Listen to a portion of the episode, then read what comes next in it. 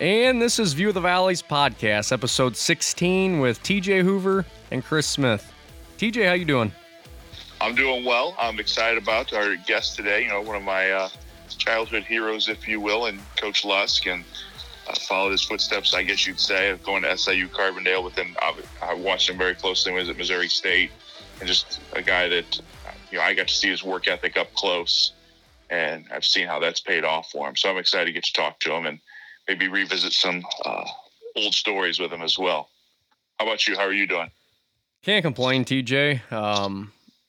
You know, seeing some of this news about college basketball potentially or possibly starting in, you know, kind of late November, gets me pretty excited because I'll be honest, I just watched an Ohio Valley football game with Austin Peay. They played against Central Arkansas in a non-conference game Saturday night.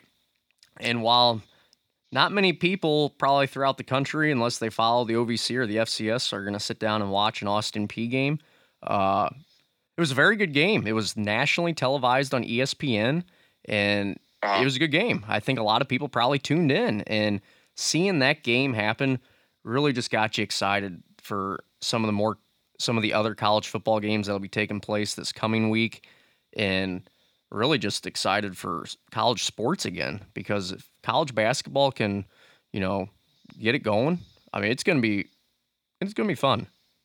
Yeah, for sure. It's interesting that game was nationally televised, because I just saw an article today that Oklahoma and Missouri State is going to be pay-per-view only. Oh, I saw that.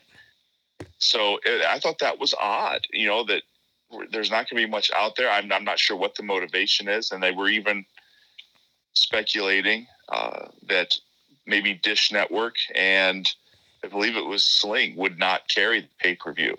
So, I mean, who's going to pay $55, $60, $75 to watch that game? I don't know, you know, for a Big 12 school to go up against an MVC school. I mean, granted, you know, we're all pulling for Missouri State. Sure.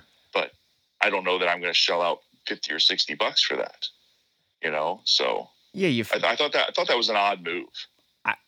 I would agree. I mean, it really just kind of, you know, takes you by surprise. Yeah, I mean, Oklahoma's going to have the publicity whether it's nationally televised or not. But to have, you know, a Missouri State team, a team out of the Missouri Valley, nationally televised on ESPN, ESPNU, or just one of the ESPN affiliates or what have you. That's good for their school. And now, yeah, you'll still have, you know, some diehards that'll pay for it, but not nearly going to have the exposure that you would if it was going to be on a nationally televised channel. Right. So that was strange. I mean, I know Notre Dame announced their schedule that they're going to have one of their games on the USA Network, which, you know, I'm sure some Notre Dame alum aren't happy about, but I'd much rather see my team play on the USA Network than having to shell out money to watch them for $50 or $60. Well, and I think it's just coming down to what channel wants to have a sporting event, because there's been such a lack of, and I think that they're just going with whatever they can get the most money from at this point. Right. But in the end, I think it's going to end up hurting them smaller schools by not getting the publicity, the potential of players, you know, looking at that school is a great place to get recruited by, because you're losing that publicity that you would have had during a normal season where you probably were going to play on, you know, a Big 12 network, the Big 10 network or whatever. Right. To where so many people would be watching. Right. Exactly.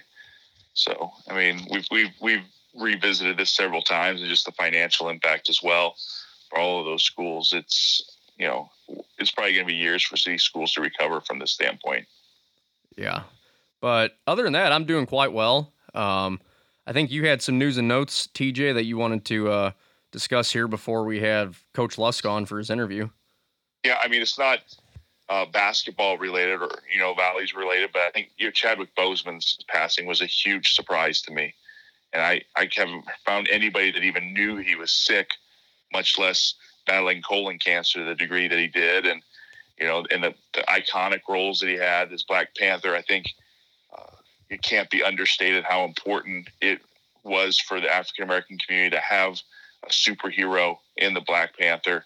And, you know, just the way people are drawn to it, you see the stuff on, you know, social media where there's little kids that, you know, have the Black Panther laying there in the middle of the other, you know, superheroes as if, you know, they're kind of having their own funeral service, and just the ways you see it impacting kids.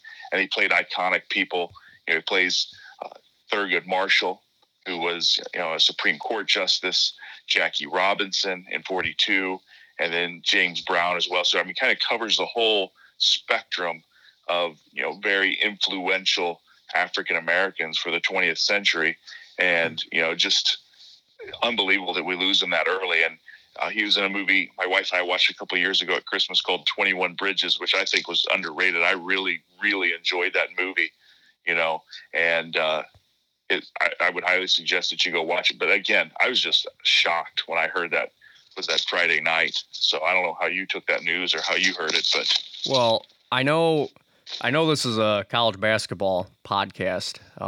You know, I watch college basketball, you know, a lot. You know, it's one of my favorite things to do. But, you know, with baseball really being kind of like my favorite sport, you know, that Jackie Robinson movie, 42, probably one of my favorite films out there, not even just in the sports world, just in general. And I thought the way he played Jackie Robinson in that film was second to none. I thought it was an outstanding movie, and I thought just all around he did a great job. And I think some people really weren't familiar with him until that movie came out, especially kind of right. Like in that for, you know, a sports movie, if you will.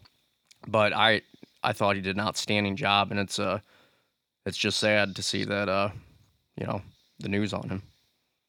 Right. And then, you know, kind of following that same timeline or that same kind of theme, I guess you will, Coach John Thompson. You know, for me, I'm quite a bit older than you, but you think that he coached Patrick Ewing, Alonzo Mourning, and Dikembe Mutombo as, you know, some of the preeminent big men in college basketball of the 80s. And then into the early 90s with Allen Iverson. You know, Allen Iverson, I don't know if you've seen it yet, but there's the clip where he says that Coach Thompson saved his life because – I don't know if you're aware of this, but in high school, Allen Iverson was involved in like a brawl at a bowling alley and was arrested and, you know, got into trouble for it. And Iverson said that nobody was recruiting him. Like he was very highly recruited. I believe it was Virginia someplace. Newport News is what comes to mind, but I wouldn't swear to that. And, you know, the offers disappeared. People didn't want to touch him and stuff like that. And his mom went to Thompson and begged him to give him a chance, and he did. And it just, you know, saved him from a life of who knows what, you know, to becoming, you know, the Sixers icon and a Hall of Famer. So all those guys he was influential on.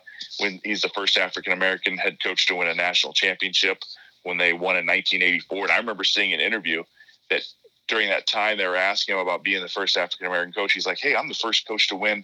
And we're the first school to win a title from the Northeast in X number of years. He was as focused on that, if not more, than the fact that he was the first African-American head coach to win it. So, and just the Big East was so huge in the late 80s and the early 90s.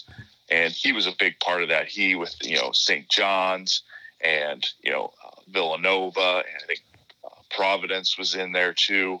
And all those schools. You just saw that kind of take off, and ESPN with them. Big Monday was a huge deal. That the first game every Monday night after Christmas was going to be a Big East game, and followed probably by a Big 10 game or a Big 8 game. But I mean, you always knew you were going to watch, you know, Georgetown and Syracuse go at it, you know, week after week. But I didn't know this until today, but he spent 27 seasons at Georgetown, which is just, wow, you know, unbelievable to think about now that a coach can hang around that long anymore. So, yeah, he had a, you know, outstanding career at Georgetown. I mean, touched so many lives there. You know, yeah, the players came in as, you know, recruited there to play basketball, but, you know, he helped, you know, as you said, so many players off the court as well, you know, character, and it's just sad. I mean, he was very instrumental as a coach to helping young men. So, and then I just saw this today. John Rothstein is tweeting that the men's and women's basketball oversight committee is going to propose a start date of November 25th to the Division I Council. So it looks like sometime in the next couple of weeks, there's supposed to be meetings, and a couple of weeks after that, and see maybe how this is going to sort out. There's been several dates thrown out, but November 25th, which is, I believe that is what the day, 2 days before Thanksgiving, maybe something like that. Somewhere in that week, yeah. So I think the 27th, the 26th is Thanksgiving, I think. So the 25th would be that day before. And, we'll get into that with this article that you and I've wanted to talk about today. So article that we came across from Heat Check CBB, and I apologize if I don't say this name correctly, but Eli Betker wrote late last week, so late in August, some start dates coming into focus. So what are your thoughts about, I know you mentioned that you're excited, just period, that we kind of have hope for a basketball season, but pushing it back, do you think that's a good idea? Do you think, let's go ahead and start when we normally would? What are your thoughts about that? Well, for me personally, I would love for it to start when it would normally do, because that means we're that much closer to a college basketball season. From a standpoint, with all things considered right now, I can understand the concept of starting around, maybe middle of November or close to it, just because that would mean some schools had the mindset of, well, just start like your Christmas break early and, basically be gone around November. And so if a lot of students are going to be off campus by then, I think it could make sense for certain areas if that's an area where a bubble may be, if that is the route they are willing or thinking about going. Right. I don't know. I find it kind of odd, though, because, those guys are already on campus. They're already working out, how many days a week. They've been there since late July, early August. So I'm not quite sure what pushing it back by a month, what difference that really makes at this point. Well, that's a valid point. And I guess another route that I could go with is it's kind of, it's trial by error, but you kind of wait and see how these first couple weeks of these college football games go. Because obviously there's a lot of contact in those college football games. And if those universities and programs are able to keep those players, healthy and, everything goes as planned, and that's playing football, why not keep the, college basketball the same? And if the Big Ten's going to meet again on looking at, changing their original outlook on moving college football, to the spring, and now trying to move it back to the fall, there's a lot of moving parts right now. And I think these next couple weeks, or even this week, could possibly, decide if they want to keep college basketball around that same time period as it has been in years past.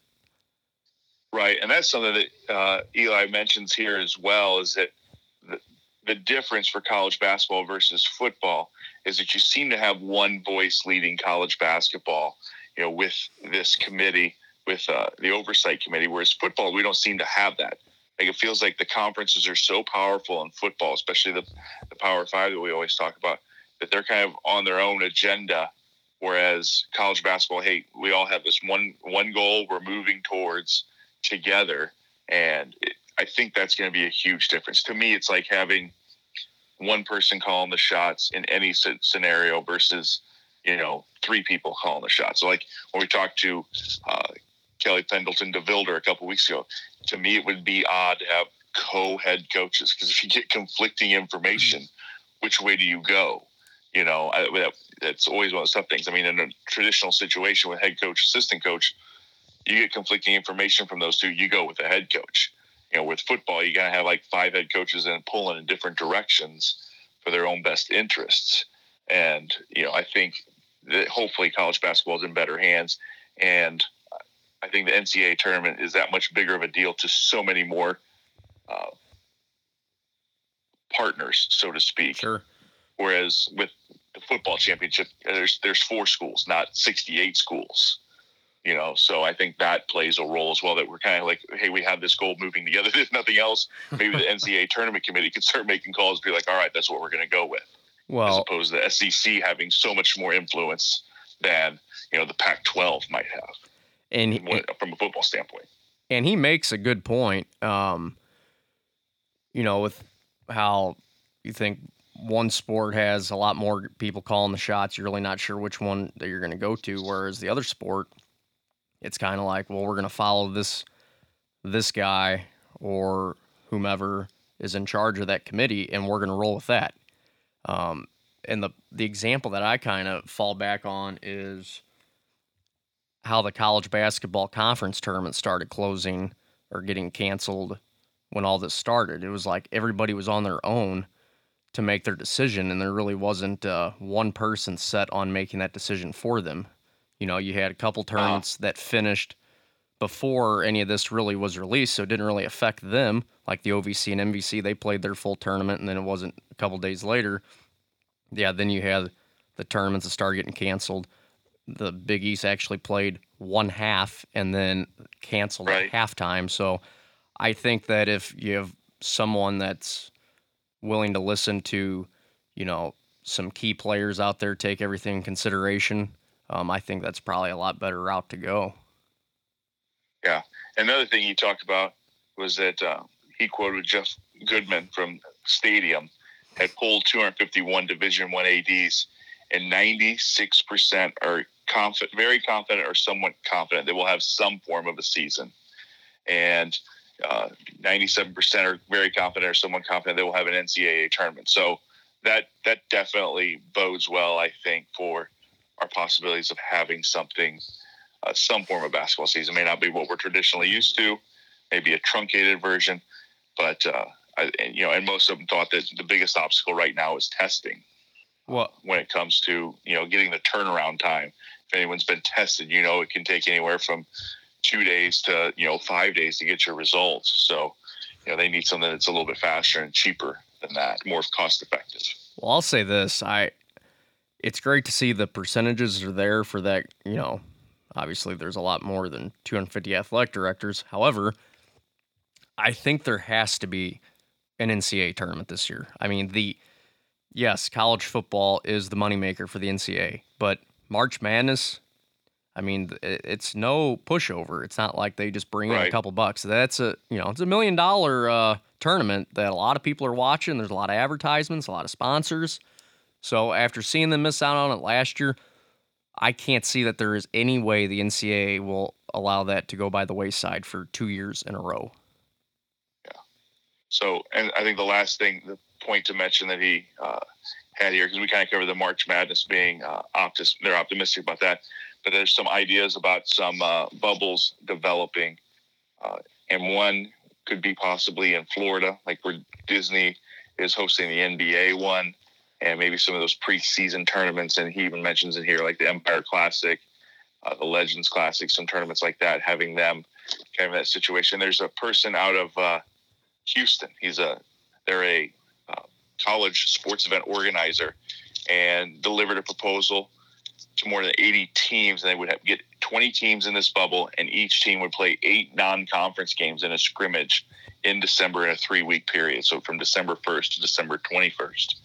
And I wonder who would be interested in doing that. You know, that's 8 games in 21 days is a lot of basketball. It's a lot of basketball, but the one positive there for, I guess, whatever teams would be involved, there's no travel.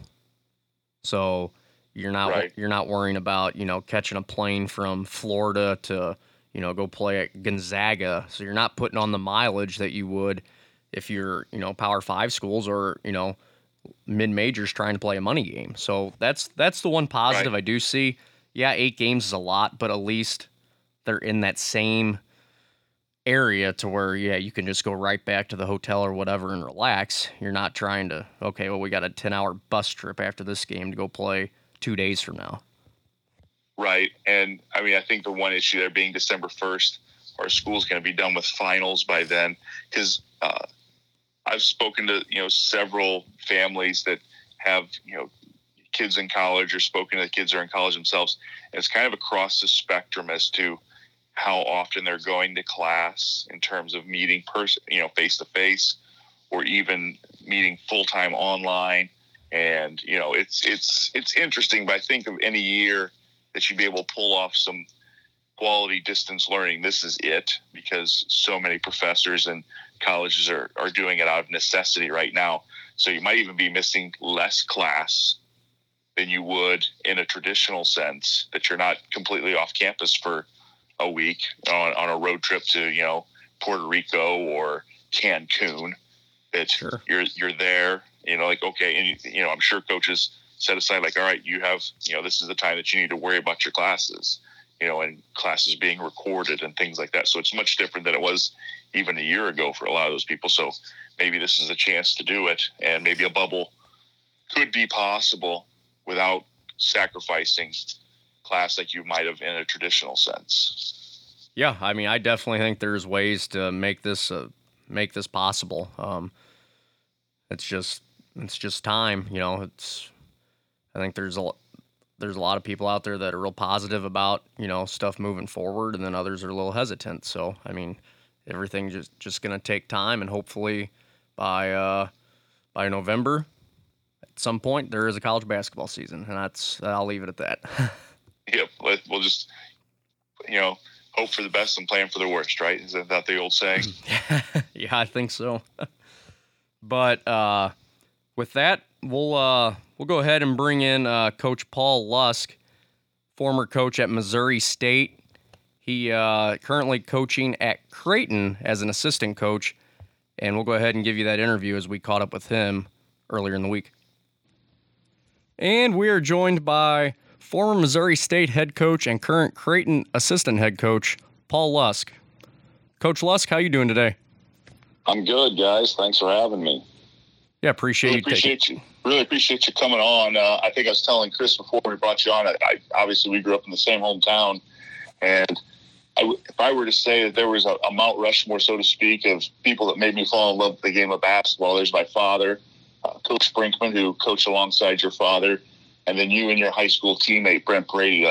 Just getting the chance to watch you guys play, it was just a magical time for me, and a really developmental stage of my life. So I'm always thankful for that display, and watching you grow up, and the work that you put in the game of basketball. So that was always a lot of fun for me. Well, thanks, man. Thanks for those kind words. But yeah, I think it was a great time. Obviously, I grew up with my dad coaching at Westland, and I've often talked about, like, that was kind of, his players were my idols and guys I really looked up to, and went to all the games, and they gave me a hard time, beat me up, taped me up, threw me in the ball cage, but I loved it, and just really cherished the day that I would be able to get to that point and be able to play for the high school team, which was good. And then it was a great time. Just great teammates, great fans, and it was a really good run. Yeah. So you end your career scoring over 2,700 points. It's still 16th in the state of Illinois. You're very highly recruited. Almost every school you could think of, it seemed like at that time, at least made contact with your dad, who was, like you said, a coach there. What was that process like for you, and what ultimately led you to choose the University of Iowa? I mean, your freshman year, they're going to go to the NCAA tournament. Yeah. The whole process was, I just kind of kept my head down and worked, and my dad played Division I. My Uncle Gary played Division I at Iowa, and started, I played baseball all the way growing up and enjoyed that. And then it really kind of got to about my freshman year, and I was playing varsity basketball, and I just was so passionate about basketball. And I think I remember one day, maybe it was and I can't remember if we played in the fall or spring, but it was probably the spring after my freshman year. I went out, and I think Mr. Brady was the coach, Brent's dad. And I just, it was the first day of practice, and all I was thinking about was, geez, I got to get home and get to the courts, you know, get over to New Baden Elementary to work out. And I just knew my heart wasn't in it. So, you know, I gave that up. But and I think that's a problem today. I do think kids become too specialized with just playing one sport from an early age on. I think when you get up to high school and you feel like maybe basketball's the path that you can get your education paid for at baseball, then it's okay. But I do think kids become too specialized. But I think I got my first offer from St. Louis U when I was a freshman in high school from Rich Grauer. And my dad played at SLU, and it was neat, and it's exciting to get recruited. And I, you know, I do it for a living, and I tell families all the time, it's exciting at first, but then ultimately, you know, you have to make a decision, and you develop these relationships, and you have to tell someone no. I always tell kids, you know, it's like going to prom. You can only take one date, man. You can't go with everyone. So you've got to pick someone. But why did I pick Iowa? You know, I kind of flip-flopped back a couple times. I mean, St. Louis U had done they did a great job of recruiting me. And then I was extremely close with SIU staff, Coach Heron, Ron Smith, all of those guys, and then Iowa. And I think it was after TJ, I think it was after my junior year, we lost to East St. Louis Assumption in the sectional. And my dad called me in his office, and Iowa had already offered by then, but back then there really weren't early commitments, you know. Kids took their 5 visits as a senior, and then you made a decision. And the whole landscape of college basketball has changed now. Kids decide so much earlier. But my dad called me in, and he said, hey, you know, Iowa really, they would like for you to verbally commit, and if you do, they're going to be done recruiting guards at your position. And so we kind of sat on that and decided to do that. Grew up in Big Ten territory and Big Ten country, and was really excited about getting there. And things changed. I mean, I loved it there. I would have thought I would have finished my career there, but had that injury. Third game of my freshman season, I was starting, and things happened for a reason. Met my wife there, obviously. Lost a great friend in Chris Street. And after that injury, I wasn't healthy. I wasn't happy.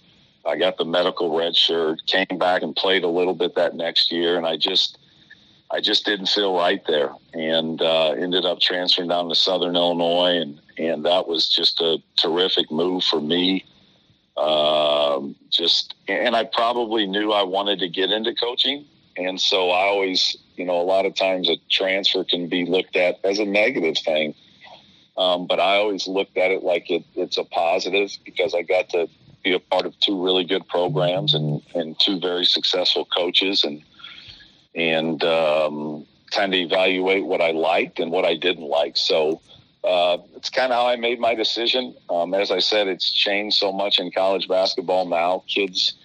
Parents get their kids out, and they take unofficials so early, and recruiting's different. You have social media, all games are on TV. You can get access to games, and kids make earlier decisions nowadays, but, loved Iowa. And as I said, I transferred from there, but I have nothing but really good feelings about that place. Have a lot of terrific friends.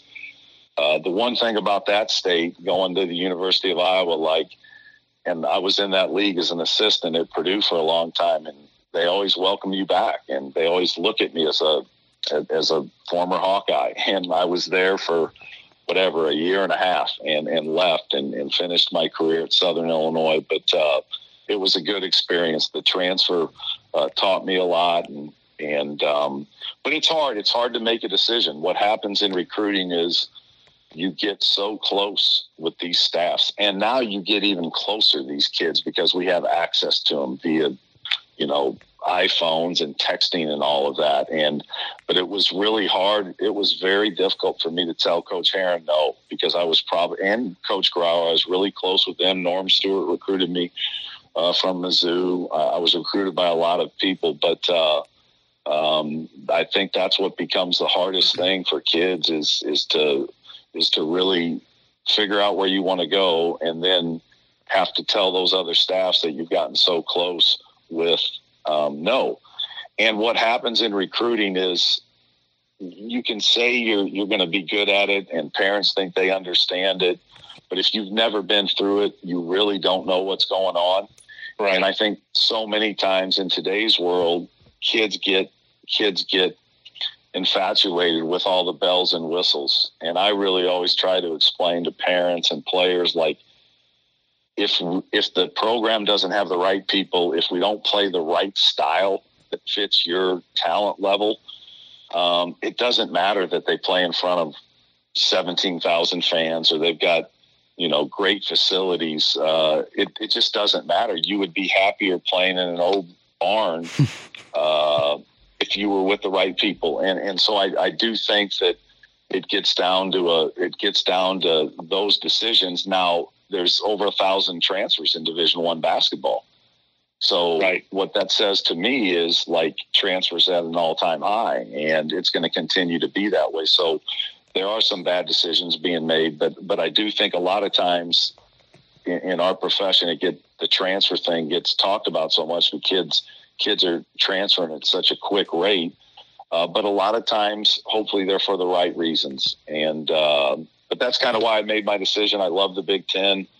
I really wouldn't change anything I did. I can't help that. I ended up breaking my leg. I do think that, things happen for a reason in life. If I wouldn't have broken my leg, I do think I would have. I would have stayed there for my entire career and hopefully had a good career. Ultimately, you were part of a string of 3 straight Missouri Valley Conference tournament championships and NCAA appearances. In the 3 championship games, you scored 13, 14, and 16 points. Why do you think you and your team had such great success during those years? Wow, I often talk about it. Winning a state championship was just a great thrill. And I don't know that you can say, well, this one was better than any other experience that I had in my sports career. But from an athletic standpoint, when we were able to break through in 93, the year I got eligible at Southern, and Coach Herron, at that time, he was on the hot seat. We had to win and probably get in. And he just Coach Herron did a phenomenal job with Southern Illinois, with resurrecting them. But I probably would say that if we didn't get in that year, he might have been let go. But Southern hadn't been in 17 years, right? And in 93, when we were able to get in, and back then it was at the old Checkerdome in St. Louis, and it was. That's probably one of the biggest thrills of my sports life, just getting through and getting to the NCAA tournament. And then to come back and do it 2 more times. So we did the 3-peat. How does that happen? It happens with really good players, really good teammates, really good coaches. So that was a great thrill. For all of us, and for me in particular, to play in 3 Valley tournaments and go 9-0. I always talked about, like, in TJ, you knew we would play in different Christmas tournaments.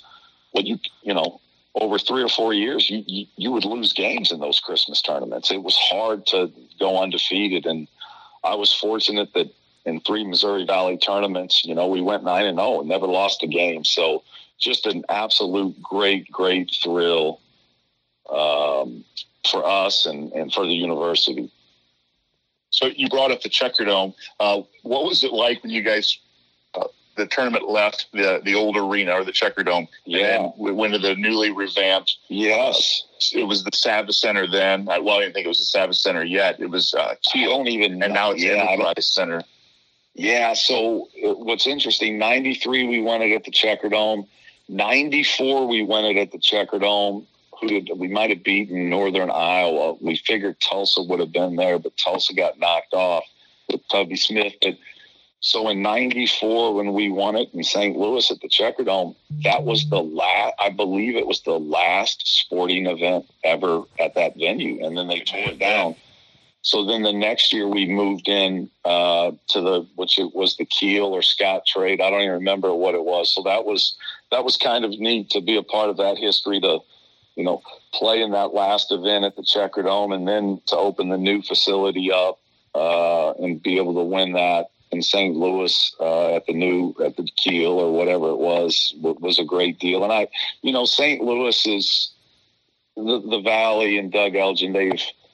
They've always done a terrific, terrific job with Arch Madness. And I've been fortunate. I've been a part of a lot of different conference tournaments as a player, and then in particular as a coach, the Big 10, the Big East, the Valley. And I will say that the Valley, they don't have to take a back seat to anyone with the way they run their tournament. Now, I do think things have changed, and obviously you lose Creighton out of the league, you lose Wichita.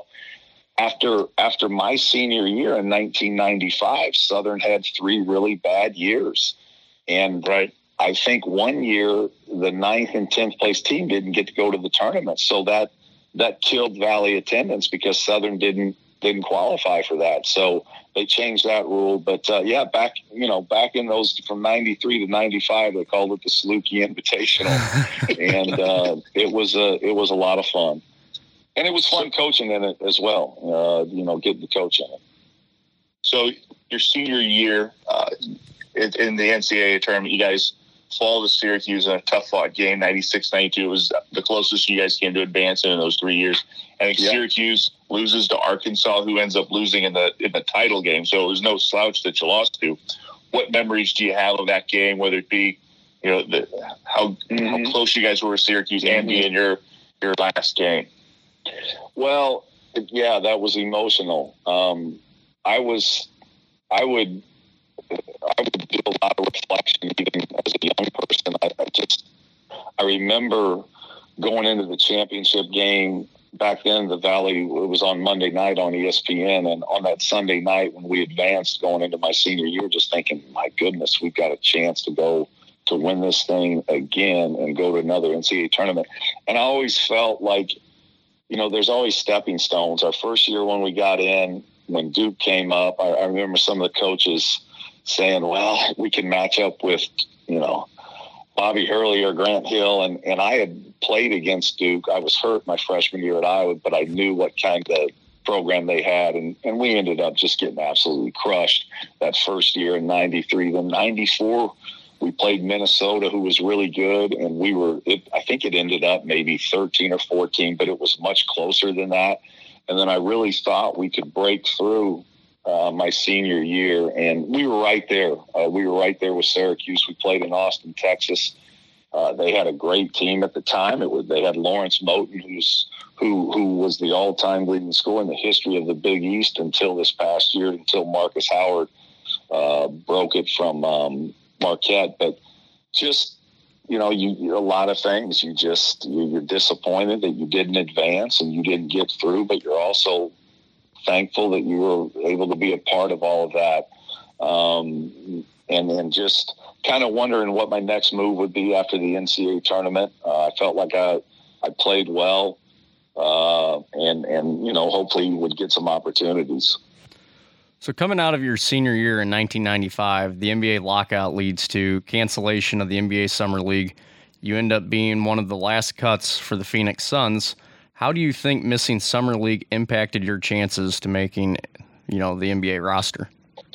Well, I don't know if I was last cut, but I was cut. And if you've never been cut, it's quite humbling. And it was interesting. So we get done with the season. We lose to Syracuse.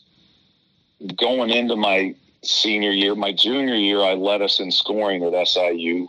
And we were really good, and I played with pros, but I led us in scoring. And the NBA personnel had reached out. They wanted all my measurements, you know, so I was somewhat on their radar. And so after the season, I get invited, talked to the Suns a couple times, and, you know, they said I wasn't going to probably be drafted, but they would like to bring me in. And then obviously there was the lockout, and so we didn't have the summer league. But then in the fall, they ended up putting a little mini camp together and they brought me out, and I played well. I actually signed a contract to go through the preseason, to go through everything, and then I ended up getting cut. But that was a great experience for me.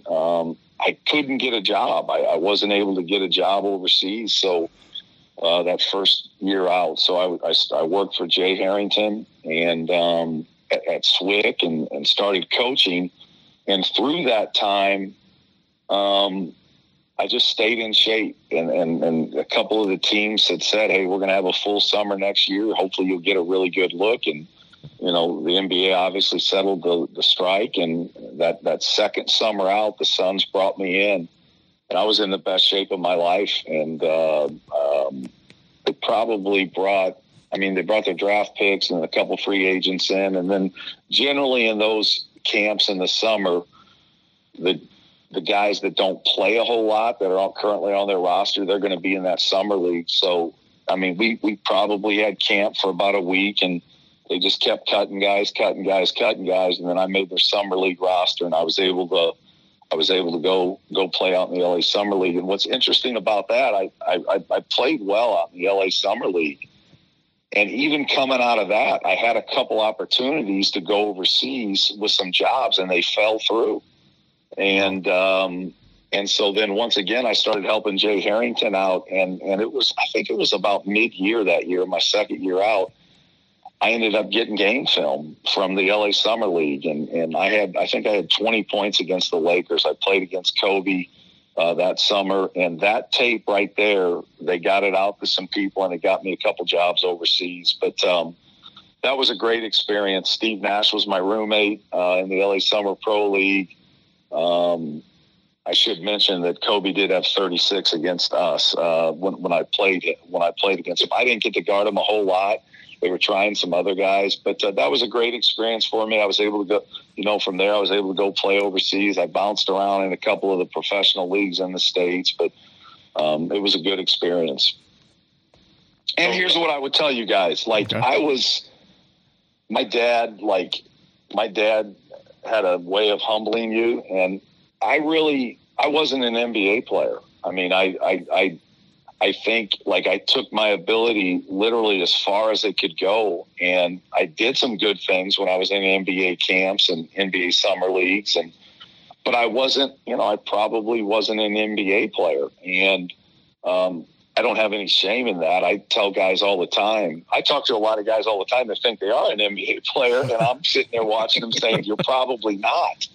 But there's something with that mindset. My goal was always, you know, my goal was always just be a really good college player. If I could be an all Big Ten guy. And I think about at the end of my freshman year, even though I was hurt, I got off to a really good start before I got hurt. And Tom Davis called me in, and I was going through the injury, but he said, like, you need to think about maybe being an NBA player. Like, you could have a chance of potentially doing that. I know your goals are to be really good, be an all Big Ten guy, but, like, you got to start setting your sights a little bit higher. And I thought that was the craziest thing I've ever heard, because I didn't think that way. And but anyways, it was a good experience. I'm really glad that I got to do those things and experience that just with those NBA camps. So you continue to pursue opportunities to play professionally, which you alluded to. Where did that lead you? What are some of the highlights or lowlights that you have of chasing that dream still? Well, going overseas is really hard. I mean, I ended up playing in Argentina for 2 years, and it's really hard being away. People think that it is all glamorous, but I will tell you this: I met great friends over there, great teammates, and the ball was really good at that time. When I was playing in Argentina, I remember calling my dad and saying, I was probably 22 or 23 at the time. So there's this kid named Emmanuel Ginobili over here that is 19, and he is phenomenal. He was in the league, Fabrizio Alberto, a bunch of different NBA guys that were just starting. They were young guys before they came over to the States, but great beyond my last year of not getting my money because my team had all kinds of financial problems, and my wife was with me at the time, which is really hard when you run into that overseas a lot. But like great crowds, fanatical fans, really enjoyed that. Played in Colombia a little bit. I mean, I've been to a lot of different places. And I got back. I was probably that after that second year, I got back and I knew that I wanted to coach, and I still had an opportunity to go get some jobs overseas. But I was like, man, the more I keep leaving the country, the less opportunity and the more that window for college coaching is going to close on me. Actually, my first year in Argentina, Coach Herron called me and tried to get me to come back to leave during the season to be one of his assistants. And it was something that I thought about, but I ended up not doing. So you said that you had that opportunity to coach basically in the back of your head when you were going through some of the processes. Did you with you wanting to get into coaching, did that have something to do with, you growing up seeing your dad as a high school coach? I think so. I mean, I don't know that. I mean, just growing up around the game. I mean, as I said, I'm not a carpenter. I'm not. I mean, there's a lot of things. I know basketball, and that's what I grew up around. And I was exposed to it at an early age. And I remember people telling me, in particular down at Southern Illinois, they thought just with the way I played and I carried myself, and I played with another coach, Chris Lowry. I mean, we kind of were the backcourt, and Coach Herron gave us a lot of freedom, and we handled a lot of things. So I think it was just, it was all my past experiences that were leading me to that. And the reality was I thought about college, but it wasn't, I mean, that really wasn't a priority. I just enjoyed coaching. And to this day, I mean, I could be happy just coaching a high school team or working with guys. I think what happens on the level that I get to, it becomes such a business. And there are so many other things that go into it besides the actual coaching, the X's and O's, the developing players. And it's not just about developing players. It's about developing people. I mean, you really have to develop these young people on and off the floor. But that's such a small amount of the job anymore. Obviously, you have to be qualified. You have to know what you're doing. But there's just so many other things that go into it, whether it's recruiting, whether it's dealing with boosters, whether it's dealing with parents, whether it's dealing with injuries, whether it's dealing with kids wanting to transfer because they don't want to wait their turn. So there's just so many other hats that a head coach has to wear, and even assistants for that part, on the level that I'm on. But yeah, I mean, I grew up around it, so probably figured it was something I'd do. And I've got a master's in elementary education. My degree's in teaching, so I think that served me well. So on your coaching track, you eventually returned to SIU. You're on Matt Painter's staff for that 2003-2004 season. You guys have a great year, going 25-5 overall, 17-1 in league play. Lose to Missouri State in the tournament semifinals. At that time, being a mid-major, what was the feeling like? What did you guys feel were your chances of getting an at-large, given the great season you had? Yeah, I mean, generally, now it hasn't been that way the last couple of years. But generally, if you're going to win the league outright in the Valley, you're getting in. I mean, that's just what the numbers say. Now that's changed a little bit, but we felt like we were in great position, and that was a great opportunity for me to work with Matt and work for him. And we were all young, and Southern was just coming off of a great year, and Coach Weber went to Illinois, and Southern, I think, lost over 3,500 points. I think it was 3,500 between Jermaine Dearman, Kent Williams, and so we weren't expected to be that good, but we had a great season, and we really felt like we'd get in. I mean, we went 17-1 in the league, and now I think we beat Evansville in the first round of the conference tournament, and then we lost to Missouri State. But we felt like we would get in. We did get in. We played Alabama, and we took them right to the wire and lost to them.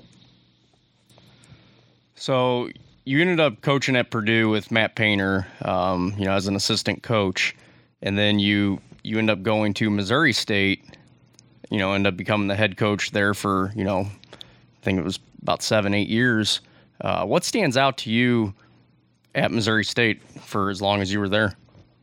Well, I mean, first of all, like when we were at Southern, it was such a unique situation because Matt got offered the coaching waiting job at Purdue. And I was just at Southern Illinois for 10 months, just on the Division I level. And you can play Division I basketball, but you really don't know what goes into the Division I coaching unless you've done it. The guys that have played it and think they understand the ins and outs, they don't. You have to get the experience to do it. But I interviewed for the Southern Illinois job, and Chris Lowry ended up getting it. And at the time, you know what, I think I was 30 or 31. I wasn't ready. And Matt offered me a spot to come with him to Purdue. And obviously it had to be Coach Katie had to give his blessing because Coach Katie was still the coach that last year. So that was a great experience working for Coach Katie that first year at Purdue while Matt was the coach in waiting. And we were no good. I think we won 7 games. But for me, it was great to see how Coach Katie attacked each day and approached it, because he had such a storied career and had meant so much to the Big Ten and to Purdue and to college basketball, to see him act professional, because it was really hard to see us not win in his last year. But man, he handled it like a pro. I got the opportunity at Missouri State, and you know, you get the opportunity to coach, and you head coaches get the opportunity, or our assistant coaches get the opportunity to get head coaching jobs because of good players. And we had a lot of success at Purdue, and it took us a while. I mean, we went through some real growing pains, but we got it going, and I was able to get that job. And, you know, that was exciting at the time. Conzo was just leaving there, and Conzo had just won a championship. And Conzo was straight up with me. He said, hey, I brought some guys in. You're losing a lot. You got to get some guys. And but at the end of the day, it was a good opportunity for me. You're hired to be fired, you know, in this profession. We won 17 in my second to last year, 18 in my last. We just didn't win enough, and that's what happens when you don't win enough. You get let go, and that was hard. It was in particularly hard on my family, but I think you learn from it. You get better. You got to keep plugging away. But I enjoyed my time in the Valley. Now, I didn't enjoy having Creighton and Wichita State in there because they were operating on a whole different level, and they were very, very good, very good. Now, Wichita left after my 7th year, so that last year they were gone, and we were off to a really good start, and Loyola ended up winning the league, and we had beaten them first game of the Valley tournament, but Loyola ended up going to a Final Four. So it's a great league, great coaches, really good people. So you talk about needing to have those players, needing to have those athletes. When you're at SIU as a player, you play with Ashraf Amaya. When you come back, you get the opportunity to coach Darren Brooks, who, you know, I think are two of the great players to play for the Salukis. Both of them were Larry Bird winners, Defensive Player of the Year winners.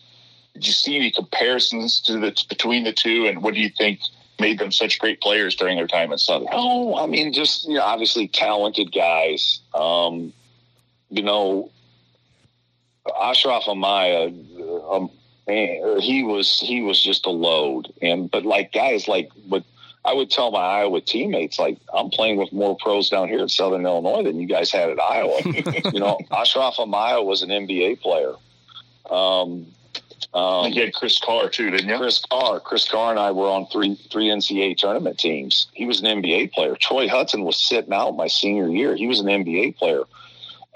Marcus Timmons was an NBA player. He didn't make it, but he was an NBA talent. So I was in NBA camps. Chris Lowry was a terrific talent. Tyrone Bell, so a lot of good players. Darren Brooks, Ashraf Amaya was just a winner. He was self-made. He wasn't heavily recruited. Great person, terrific person. Darren Brooks, you know, I wasn't there for his recruitment, but I coached him, and like DB was such a unique player. Not only was he the Valley player of the year. He was the defensive player of the year. And Darren Brooks was not heavily recruited. I think he had one other Division I offer, and they redshirted him as a freshman, and he was thinking about transferring, and he stayed and became a great player. He was a terrific player, just a very good basketball player. I'll say this, like Chris Carr really worked. Chris Carr came from a small town, was not heavily recruited, was a guy that was kind of a post player, made himself into a perimeter shooter, became an NBA player. Marcus Timmons was as good as anyone I've ever played with. I mean, he was as good of a college basketball player. He was 6'8", 6'9", terrific wingspan, could bring the ball up if the guards were getting pressured and play as that point forward, could rebound, just a terrific player. But I played with a lot of good players, in both programs, Iowa and obviously at Southern Illinois, and then I've been fortunate to coach a lot of good players. So you're still around the game as an assistant for Greg McDermott. What has been the process for you to become accustomed to his coaching style compared to other staffs you have been on in your career? Yeah, so Mac and I, they were in the Valley, and we coached against each other. And Mac and I have always known each other. Not great, not like we're talking on the phone all the time, but I think there was obviously a mutual respect there. It's been good. I was without a job. I mean, it was probably roughly 1 or 2 weeks, and there were some opportunities that started coming about, and really the Creighton one was intriguing to me because I've known Mac. I didn't know him great, but I know his reputation. Steve Murfeld is here, who's a really close friend of mine. So it was a pretty simple deal. I mean, I went and met with Mac, and he pretty much offered me the job on the spot, and I took it. And it's been a great experience for me. It's really been good. You kind of decompress, and I think when you're a head coach, you have so many things going on that. You have to manage all of those things. And one thing that's been really good for me since I've been here for 2 years is just getting really involved with individual workouts again and trying to get guys better. You don't get to always do that as a head coach because you may be gone at a speaking engagement, but like just being with the guys, I don't think there's any better way to develop a relationship with your players than spending time with them in the gym. And then also helping them and them seeing that you care and that you can hopefully get them better. So, but from a coaching style standpoint, I mean, I worked for Robert Korn at Missouri Southern. Those were great days. He taught me so much about the profession. He was a Division II coach. I worked for Jay Harrington. He taught me about the profession. Worked for Matt Painter, Coach Katie, and now working for Mac. So all of those guys are good guys. Mac has a terrific temperament to him. He's laid back. He's players call him Mac, and I think it's been good because I was in that Purdue system for so long, and then to be able to and the Purdue system is probably a little bit more defensive oriented, and we've probably been and Mac's system is probably a little bit more offensive oriented, and the numbers say that. So it's been good to learn and then to also help. And that's, I think, the biggest thing that I've learned throughout my career. It's you have to serve the head coach. You have to serve the players. You have to have a servant mentality. And that's been one thing that I've really enjoyed in my time here at Creighton. So I'm going to tie the Ohio Valley Conference into, this sort of segment. Mm-hmm. You have Denzel Mahoney, who transfers from SEMO, and he ends up at Creighton. How big of an asset has Denzel Mahoney been to the Creighton program? Well, I mean, it's twofold. People always will, and when you're on the outside looking in, I mean, I lost at the end of my third year when I got extended at Missouri State. We had a really good player, and we ended up losing him the next year to a transfer. And I remembered when Denzel was transferred. That's Rick Ray. He's a guy at SEMO that I worked with and that I've known, and I understand how hard that was, what kind of a devastating blow it's going to be to a program like that. But that's the nature of the business that we're in. So I look at it a little bit different when guys transfer. It's just like, goodness gracious, because I've been on that level. It kills programs, because, like, you got to have those kind of guys. But sure, Denzel has been terrific for us. He was 6th man of the year in the Big East. I coached against Denzel 2 times.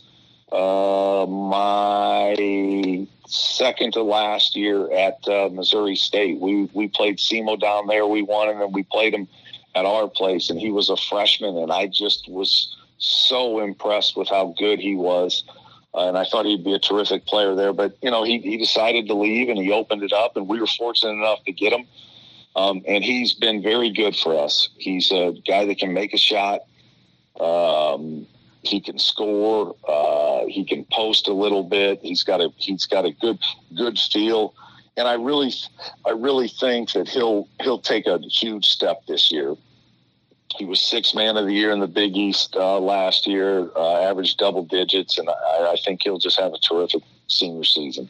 Well, it's great to see him still having success, because, I mean, when he was at SEMO as a freshman, sophomore, he was getting all these accolades for, you know, all OVC, you know, freshman of the year, first team, second team, what have you, and it's great to see that he's carried that, you know, into a lot bigger conference and, you know, having a lot of success. Yes. Yeah, he's having success. And I think a lot of times, you know, guys transfer up and the grass isn't always greener. But like Denzel, and he was recruited by some other schools. We felt like our system and Mac's system would be a terrific fit for him. And obviously that's happened. He's been a really good fit, and he's a matchup nightmare. So it's always good. It's always good. You like to see this. You don't want to see kids transfer, but it's going to happen. It's inevitable. It's going to happen. But you hate to see the stories where a kid transfers and he gets to his next school and then he transfers again, or he doesn't have the success that he thought he would have. And if you look at the numbers of guys that are leaving lows to mids that are transferring up, you know, how many do truly have success? You could argue that a lot of them don't have that same type of impact. Denzel has had a major impact here, and, you know, he's a high major player, and he's fit in well with the system, and we're lucky to have him. So, question we like to ask all of our guests, kind of our entertainment tonight question, if you will. If Chris and I make a trip up to Omaha, we're going to catch a Blue Jays game, what's your top dining suggestion for us, and what should we order? Oh, man, I'm not a big eat-out guy. I kind of fire the grill up. But, like, there are some really... So we're going over Coach Lusk's house for the grill. Yeah, we can do that. We can do that. But the thing about this for me is, just in my career, you know, I've grown up where I was coaching. It's mostly on Midwest small college towns. And right. So to be in a city and to be in the Big East, which is all cities, it's been a lot of fun for me. You know, TJ, you know where I grew up. There was one stop sign or one stoplight in New Baden. Right. So it was a flashing million. Yeah. There's a million people in Omaha, so there's great dining options. Mahogany Steakhouse is out west of Omaha, and that's probably the best steakhouse. That's terrific.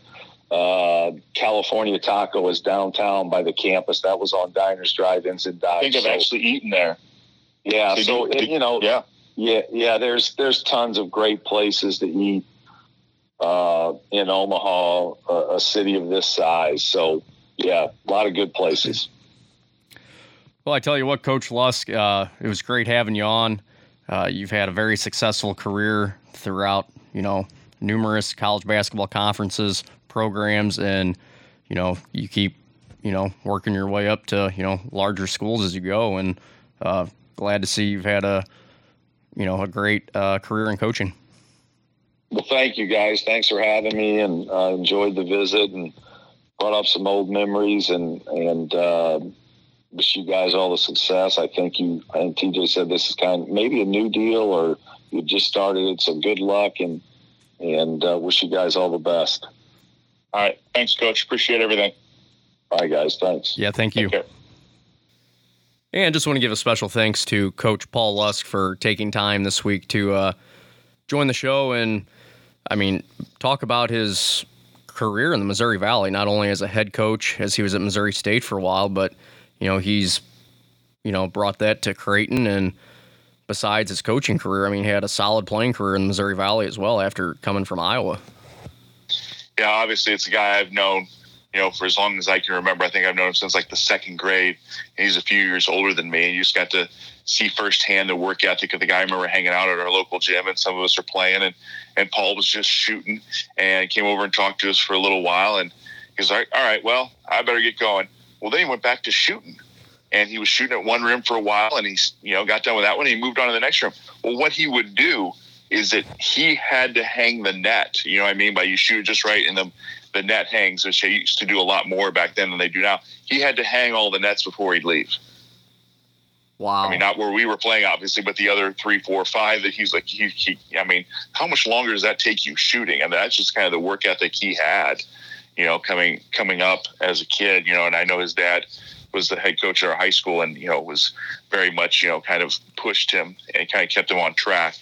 But, well, you know, that's what always stands out to me. I remember when he broke his leg, he broke both bones in his lower leg in his first start for Iowa at Drake, and just the heavy rope work he would do in our old high school gym. I mean, the guy would just be sweating bullets, and you're like, good Lord. Well, I mean, as a player, and he had that kind of work ethic growing up, you can only imagine, you know, what kind of coach he is. You know, if he had that kind of work ethic as a player, you can only imagine that that's the kind of work ethic he wants his players to have. You know, always wanting to get better, and you know, don't take your foot off the pedal. You know, keep working at it. Yep. The one thing I took away is, like, after we talked to Antonius, you know, for our podcast last week, and, you know, I said how he talked about the reasons why he didn't transfer. Well, then to hear Coach Lusk talk about, you know, sometimes those guys move up to, you know, from a mid-major to a Power Five, and they don't necessarily prosper, you know. And it's kind of like, that's what Antonius was worried about. And Coach Lusk was like, yeah, you know, from what we see, it's not very often you see a guy transfer, you know, from a mid-major to a Power Five and become a stud there, where you could have been the John Morant at your school, as opposed to, you know, the guy, you know, getting solid minutes but still not the exposure you were hoping to get. Absolutely. So I think with what Antonius had said on our podcast this past week, and then what Coach Lusk said about basically the same topic, I think they both really kind of piggybacked off one another. So I think it was very good to hear that not only a player looks at it that way, but also a college coach sees it like that too. Yeah, I wish I could have been there when Coach Davis was telling him, I think you need to go to the NBA. You must be crazy. Oh, man. Oh, it was a good visit, though. Yeah, it was very good. Hope everybody else enjoys it as well, or did enjoy it. But with that, TJ, that'll basically wrap up the episode. Kind of kept it nice and short this week because we had a nice interview with Coach Lusk as well. But you got any final thoughts here? Nope. Just keep our fingers crossed that we'll have a college basketball season like every week. And, you know, the sooner it can get here, the better. Yeah, I'm with you. Just hope for the best, and get ready for, you know, hopefully a long and lengthy college basketball season, especially for the MVC and OVC. Yep. But with that, well, actually, TJ, do you have any plans for Labor Day weekend? That's coming up. No, got a fantasy football draft. My son may or may not be coming home for the first time from college. We haven't heard from him in a couple days, so that'll be interesting to see how much he's changed just in the, you know, 3 weeks or so since he's been gone. Or maybe we may not see him until Thanksgiving. Who knows? Oh. How about yourself? Yeah, I was trying to go on a golf trip, but that kind of went out the wayside. So I think one of the days going to hit up a local casino, throw a couple quick 20s in, and hope I walk away with more than what I went there with. That's always the hope. Gonna play at a golf course, one of the local courses. I think going to try and play at either Tapawingo, which is on the Missouri side, or Anbrier. Cool. But good luck. Other than that, just looking forward to the weekend. So that'll wrap up episode 16 here on View of the Valleys. For TJ Hoover, I am Chris Smith. Thanks for tuning in. Be sure to tune in next week as we roll on with episode 17.